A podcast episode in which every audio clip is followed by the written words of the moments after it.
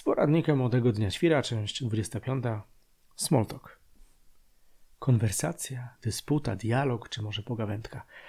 Synonimów w słowniku jest multum na zwykłą rozmowę, ale czym ona w ogóle jest? Z czego się składa? Z ilu osób, słów? Czy kaszel, harknięcie to też rozmowa? Pewnie profesor Bralczyk czy inny orator mógłby nam to wyjaśnić. Ale mnie zastanawia, jak to wygląda w praktyce. Uwaga, że są do Was retoryczne pytanie. Czy ktoś nas kiedyś uczył rozmawiać? Wskazywał książki rozprawiające o dyskursie? Próbuję sobie to zrekolekcjonować, ale jedynie co słyszę w głowie to hasła z dzieciństwa. Dzieci i ryby głosu nie mają. Albo jak wół pierdzi, to obora słucha.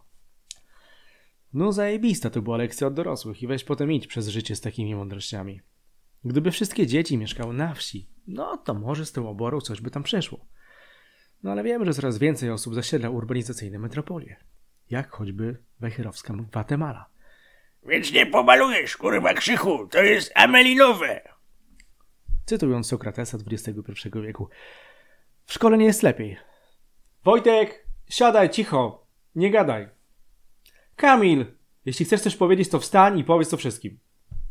Marysiu, proszę mówić tak, aby wszyscy słyszeli i wyrzuć tę gumę. Jako dzieci obserwujemy dorosłych i uczymy się rozmawiać. Albo przynajmniej tak nam się wydaje. Zwyczajnie ich naśladujemy. Jeśli matka krzyczy z kuchni, że Obiad!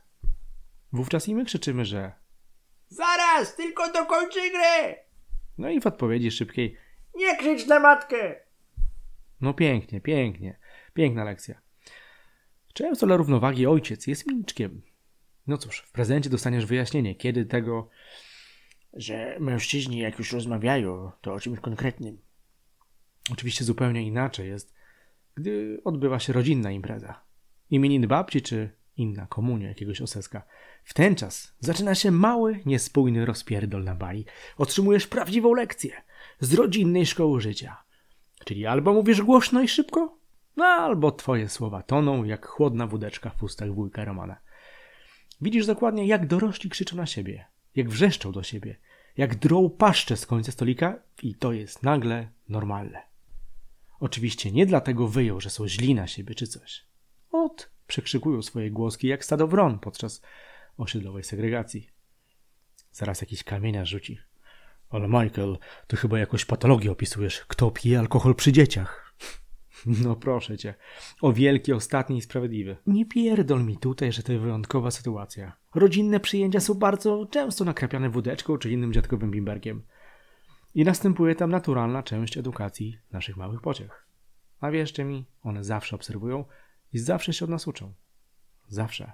Tak działa chłonny umysł małego człowieczka. No to może jeszcze szybkie jedno zdanie o komunikacji miejskiej, w której niestety nie jest nic lepiej. Niech tylko do kogoś zadzwoni telefon. No już lepkie rączki Mariolki odbierają iPhone'a z żabki. Już napierdala przez wszystkie trójmiejskie stacje całą historię z życia. I tej przeżytej, i tej przerzutej. Rozpoczynając z młynarzami o 6 i kończąc ze studentami o 16. Już cały pociąg słyszy, że jej stary dostał hemoroidy. Od czytania pewnie, bo przecież czyta tylko na kiblu. Że masło kosztuje krocie, że jest teraz tylko dla bogatych informatyków. Toż to już 9 zł, a ja bym miała za to ze 2 kilo wątróbki, ale za to paliwo spadło. Burknęła. Mimo, że ona uwielbia SKM, Bo przecież tu można wygadać się w ciszy. dodała. Chciałbym się też zapytać, o co chodzi w sytuacji, kiedy wszyscy chcą mówić jednocześnie. Dlaczego tak wielu ludków uważa, że to jest kurwa normalne? Że to takie wiadome i pewne, że w grupie osób każdy może chcieć pogadać z każdym. Naprawdę? I to nam, to nam daje wymówkę, aby krzyczeć jak te barany na skarpie? A co z zapomnianą zasadą, że każdy może posłuchać każdego? Że jak mówi jeden, to cała reszta może cierpliwie poczekać i dopiero po chwili przejąć pałeczkę. Ja wiem, że ciężko to pojąć, ale takie rzeczy się czasem dzieją. Ostatnia rzecz to rozmowy monolożne. Zazwyczaj występują, kiedy ktoś kurtuazyjnie zapyta co słychać? Po czym nakurwia eskadrę słów o sobie, niczym Rambo CKM wymyślonych terrorystów przez amerykańskich potentatów naftowych. Jeśli ciebie nie interesuje, co słychać, to kurwa o to nie pytaj. A jeśli zwyczajnie sam chcesz coś powiedzieć, no to powiedz. Chciałbym ci coś powiedzieć. Takie to proste, kurwa. Dziwne, co? Przyjęliśmy, że to przecież takie modne i zachodnie smoltoki. One są mało ważne. Mhm. Jak nieważne, to po co tym rzucamy udając zainteresowanie? Wyobraźmy sobie na chwilę świat, gdzie słowa kosztują. Że nasze ciało zużywałoby energię zrobienia 10 na przykład pompek lub 20 przysiadów, zanim miałoby wyartykułować coś z gardła. Ciekawe, czy mówilibyśmy mniej. Czyli bylibyśmy po prostu bardziej wysportowani, przez to pewnie może i zdrowsi. Hmm. No kto wie, może nawet nauczylibyśmy się ważyć słowa i mówić rzeczy przemyślane i ciekawe. Może tak by było. Ale teraz wiem, że każdy może powiedzieć co chce i ile chce. Ba. Może nawet nagrać swoje niedzielne wypociny i puścić to w świat na Spotify'u. Wówczas słowa krążą dalej i dalej. Z odrobiną szczęścia może czegoś nas nauczył, albo nawet wywołają kolejną lawinę słów. Jak sobie o tym pomyślę, to chyba czas przestać gadać i porobić kilka pompek lub przysiadów za ten niedzielny monolog. Chociaż tyle mogę. Dzięki. Strzała.